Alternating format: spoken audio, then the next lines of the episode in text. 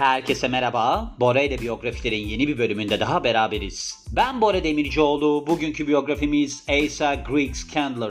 Diyeceksiniz ki bu kimdir? Aslında çok iyi tanıyorsunuz. Coca-Cola'nın kurucusu. O yüzden benim aklıma geldi zaten. Neden? Çünkü ben tam bir Coca-Cola bağımlısıyım.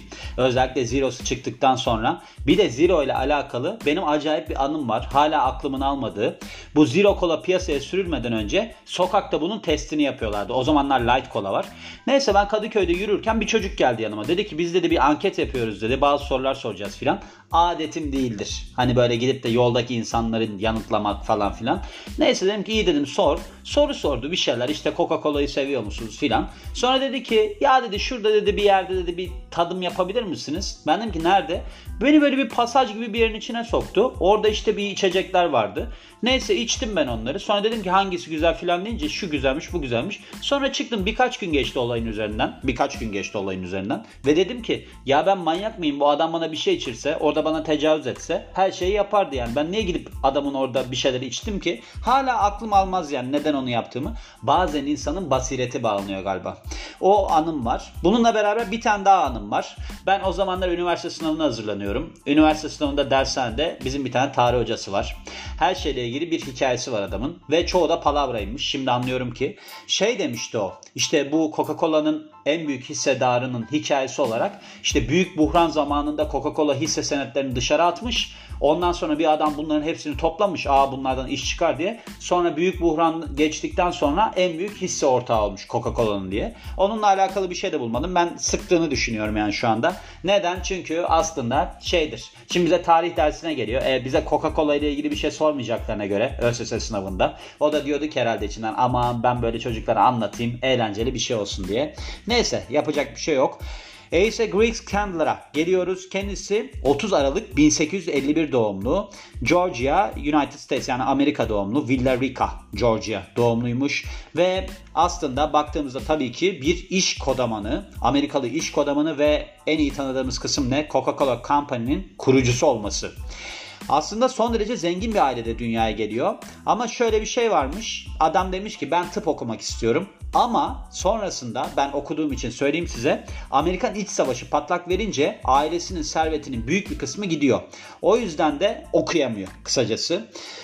Ve şey diyor ben diyor ilaç işiyle ilgilenmeye başlayayım. Atlanta'ya taşınıyor ve böyle eczanelerin hani kalfa denilen kişileri var ya o şekilde çalışmaya başlıyor. Ta ki kendi ilaç işini kurana kadar. Yani eczacılık işini kurana kadar diyeyim. Ve bu kısa süre içerisinde şeye evriliyor. İşte böyle bir formüller satın almaya, ardından da işte böyle bir patent satın almaya falan. Sonunda da aslında ciddi bir servete kavuşuyor. Yani tabii ki ciddi bir servete kavuşuyor da bundan öncesi de varmış. Hani Coca-Cola'dan öncesi de varmış. Birazdan bahsedeceğim zaten. 1888 yılında bu bakın Coca-Cola'nın yapılması ile ilgili bir şey söylüyor. Şimdi Damiana diye bir bitki ve de kola nut yani kola fındığından üretiliyormuş. Coca yani Coca-Cola. Şöyleymiş bu Damiana afrodizyak. Kola nut da yani kola fındığı denilen de kafein içeren bir ağacın meyvesiymiş. Ben bununla alakalı şey diye düşünüyordum ya. Yani kok diyorlar ya bunu hani kokainden üretiliyor falan diye düşünüyordum. Bu ana maddesi buymuş. Bilmiyorum devamında öyle mi? Hatta ben bununla alakalı çok şey de okudum. Hani işte dünyada tek yasal olarak yetiştirilen işte kokainin yetiştirildiği tarlalar, Coca-Cola tarlaları falan gibi şeyler söylüyorlardı. Bilmiyorum burada hiç ondan bahsetmemiş yani. Ve de tabii ki bu üretildikten sonra 1888 yılında yani bu formül satın alındıktan sonra kendisi tarafından. Çünkü başkası üretmiş. Aslında bu adam geliştirmiş formülü şey oluyor. Coca-Cola olarak isimlendiriliyor yani. Böyle bir firma falan kuruyor. Tabii ki o dönemde şimdi anlatacağım size çok şanslı bir durum da var. Ve diyor ki ya bunda diyor çok büyük potansiyel var. Ben diyor bir tane şirket kurayım kendime. The Coca-Cola Company'yi kuruyor ve aslında kendi üzerine tescilliyor. Şöyle içerikte pek çok değişikliğe gidiyor ve ardından da büyük miktarlarda üretime başlıyor. 1895 ile 1901 yılları arasında böyle bir Amerika'nın bütün eyaletlerinden Avrupa'ya satışa kadar ilerletiyor işleri. Aynı zamanda bu adam bir filantropist yani nedir? Hayırsever büyük miktarda parayı okullara ve de üniversitelere bağışlamış. Zaten belediye başkanlığı falan yapmış. 77 yaşındayken hayata veda ediyor kendisi. Ve devamında bakarsak bakamıyoruz çünkü çok acayip bir durum oldu. Sayfa geçti. 77 yaşında hayata veda ediyor. 12 Mart 1929 yılında hayata veda ediyor ve çocukluğuna dönüyoruz. Babası Samuel Charles Candler son derece zengin bir aslında ticaret adamı ve de fabrika sahibiymiş. Aynı zamanda da şeymiş bu Güney Carolina'nın yasama kuruluşunda da yer alıyormuş. Böyle bir üyesi diye geçiyor. Yani o zamanlarda galiba şundan bahsediyor. Hani yasalarla ilgili olarak falan konuşan kişiler var ya. Hatta bu Lincoln filminin başında da öyle bir şey vardı. Adamlar toplanıyorlar işte aday yapıyorlar, seçimler yapıyorlar, bir şeyler yapıyorlar. Herhalde ondan bahsediyor. Ve 11 tane çocuğun 8.si olarak dünyaya geliyor. 7 tane erkek kardeşi ve 3 tane de kız kardeşi var. Resmi eğitimine yani formal education'ına 5. doğum gününden hemen önce başlıyor. Bu zamanlarda da aslında hani zengin bir ailesi var ya 10 yaşına geldiğinde Amerikan İç Savaşı çıkıyor ve ailesinin geliri büyük miktarda düşüyor. Bunun sonucunda da aslında şeye veriliyor. Ne derler? Hani ev eğitimine veriliyor. Okuldan alınıp ev eğitimine veriliyor. Anladığım kadarıyla şeyle alakalı olarak nedir? Hani bu savaşta bir de zaten durumlar karışık falan ya. Baba yani ailenin parası da gidiyordur ama bir de savaş dolayısıyla risk de vardır. Ailesi tarafından da son derece böyle bir ciddi iş etiğiyle, iş ahlakıyla yetiştiriliyor. Aynı zamanda dini olarak çok güçlü yetiştiriliyor. Bunun devamında kendisinin bir kardeşi varmış. William isminde. Emory College'a gitmek istiyormuş bu kardeşi. Neden? Çünkü bir din, din adamı olmak istiyormuş. Bu adam da yani bizim Coca-Cola'nın kurucusu da şey tıp okumak istiyormuş. Ailesi demiş ki ben demiş ikinizin masrafını karşılayamam. Biriniz seçin. O da demiş ki tamam demiş sen git. Hani din adamı olmak istiyorsan sen git. Ben demiş zaten başka planları olan birisiyim. Yani Asa Griggs kardeşinin hatrına eğitiminden vazgeçiyor. Ve diyor ki ben diyor eczacı olacağım. Yani tıp okuyamıyor, eczacı olmaya karar veriyor. 1870 civarlarında da Dr. Best ve Dr. Kirkpatrick kişilerinin bu doktor herhalde bunlar doktor dediğine göre şey olarak çaylağı olarak apprentice olarak yani şey yapıyor yanında çalışmaya başlıyor ve bununla beraber de pek çok işte yer alıyor onlar için. Burada aslında ticaretle ilgili olarak da temel bilgileri ediniyor. Ardından Atlanta'ya taşınıyor. Diyor ki ben burada diyor daha fazla fırsat yakalarım. 1876 yılında Atlanta'da bir ilaç dükkanında çalışırken drugstore burada eczane olarak söyleyelim. Eczanede çalışırken Candler kendi eczanesini açıyor. Bunun da ismi Holman and Candler. Yani Holman ve Candler. Neden? Çünkü Marcellus Holman'la bir ortak işmiş bu yani beraber açmışlar. Kısa süre sonra Blood Balm isminde bir patentli ürün geliştiriyorlar ve de parfümler falan geliştiriyor. Bu Blood Balm'a baktım ne olduğuna. Bu aslında böyle bir hani artritis, eklem iltihabı falan var ya onunla alakalı olarak şeyi yapan şimdi Tiger Balm olarak değişmiş ismi bir ürün. Yani ağrı kesici denilebilecek bir ürün. Bundan çok büyük miktarda kar elde ediyorlar. Öyle çok kar elde ediyor ki bir noktadan sonra ortağının bu Holman'ın yani şeyini alıyor. Senedini alıyor. Payını alıyor. Dükkanın sahibi oluyor tek başına. Coca-Cola'nın kurulmasına gelirsek Asa Greek Candler. Tabii ki bu işini genişletmeyle alakalı son derece meşgul. Ve diyor ki ben diyor nasıl yaparım bunu. O sıralarda da John Steve Pemberton isminde bir biyokimyager var. Morfin free yani morfinsiz bir ağrı kesici formülü üzerinde çalışıyor bu kişi. Yani bununla alakalı olarak denemelerde bulunuyor. Ve kısa süre sonra da alkol temelli bir formül geliştiriyor. Bunların içerisinde yani bu formülün içerisinde de coca yer alıyor. Bu da kola fındığından ve de Damiana'dan, Damiana'dan şey yapan bir temel alan bir formülmüş ve bunu bir tıbbi içecek olarak yani beverage olarak meşrubat olarak satmaya başlıyor. Yani bunun içerisinde mesela koka var.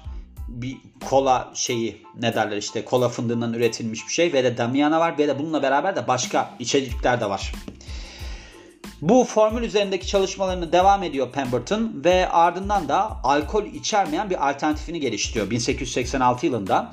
Bunu yaparken de kazayla bunu sodayla karıştırıyor. Bakın böyle şeyler vardır biliyorsunuz değil mi? Mesela aspartamın bulunması falan da böyledir. Hani tatlandırıcı var ya adam işte deneyler yapar ondan sonra eve giderken bir bakar aa parmağı çok tatlı neden bu çok parmağı çok parmağı tatlı. Parmağı neden bu kadar çok tatlı?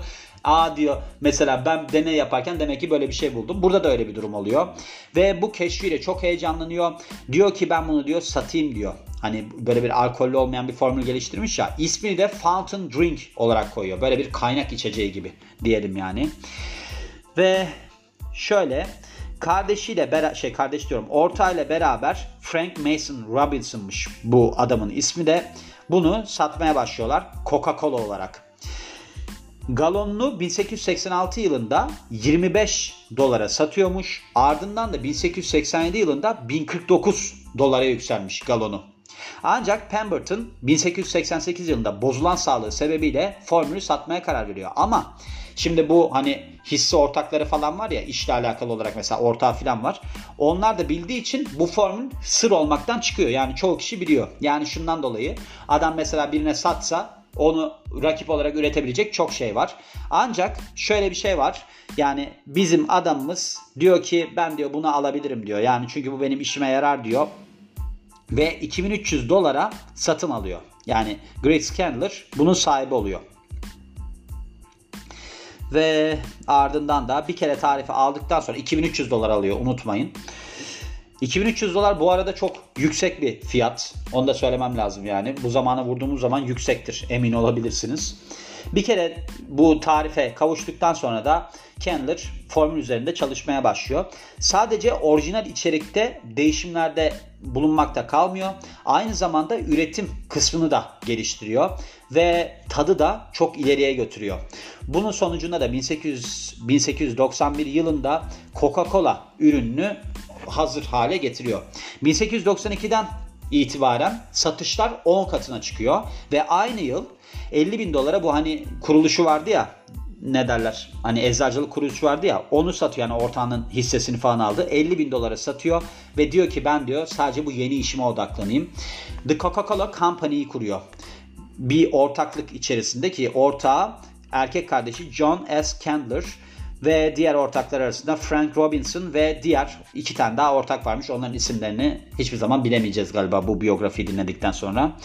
İlk olarak 100 bin dolarlık bir sermaye ile kuruluyor şirket ve de Coca-Cola'yı kendi üzerine patentliyor patent ofisinden 31 Ocak 1893'te.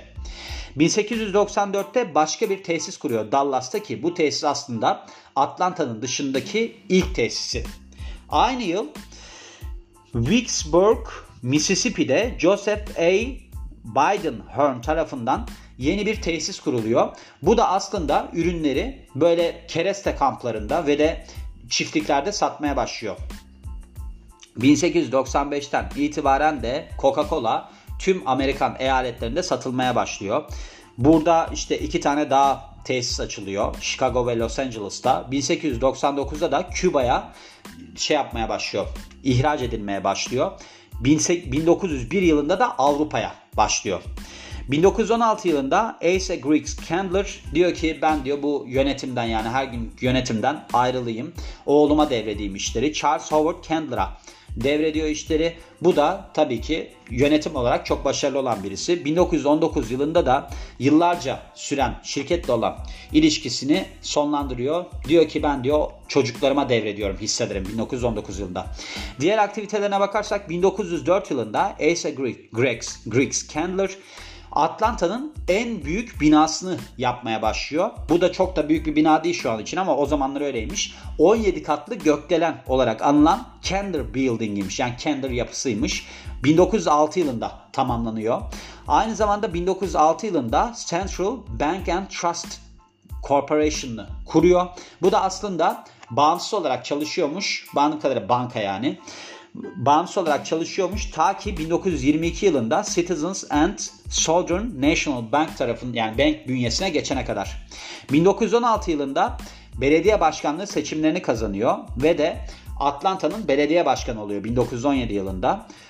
Görevdeyken de şehirde büyük bir yangın çıkıyor. Çoğunu yok ediyor şehrin ve bununla beraber de işte şehrin bütçesini dengelemeye çalışıyor. Bunu yaparken de aslında kendi kişisel kaynaklarından faydalanıyor. Ve aynı zamanda da Druid Hill bölgesinde başka bir katkıda yer alıyor. Buranın herhalde içerisindeki bir yer bilmiyorum tam eyaletlere falan hakim olmadığım için. Burada büyük miktarda para bağışlıyor hastanelere, okullara, üniversitelere. Hani böyle bir düzelmesi için, durumun düzelmesi için.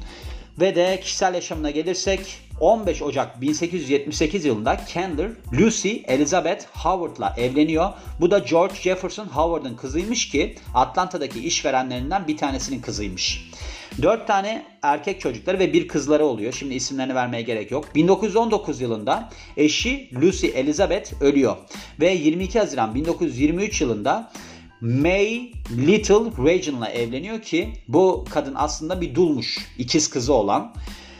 Ancak evlilik başarılı olmuyor. Candler Haziran 1924 yılında şey yapıyor. Boşanma davası açıyor. Ancak Aralık ayında dava düşürülüyor. Ölümüne kadar evli kalıyorlar. 1926 yılında bir felç geçiriyor ki bundan asla toparlanamıyor ve 12 Mart 1929 yılında da ölüyor. Hayata veda ediyor. Kendall Park Atlanta'da yer alan aslında şu ana kadar varlığını koruyan bir miras. Bunun da ötesinde pek çok Kendall yapısı varmış.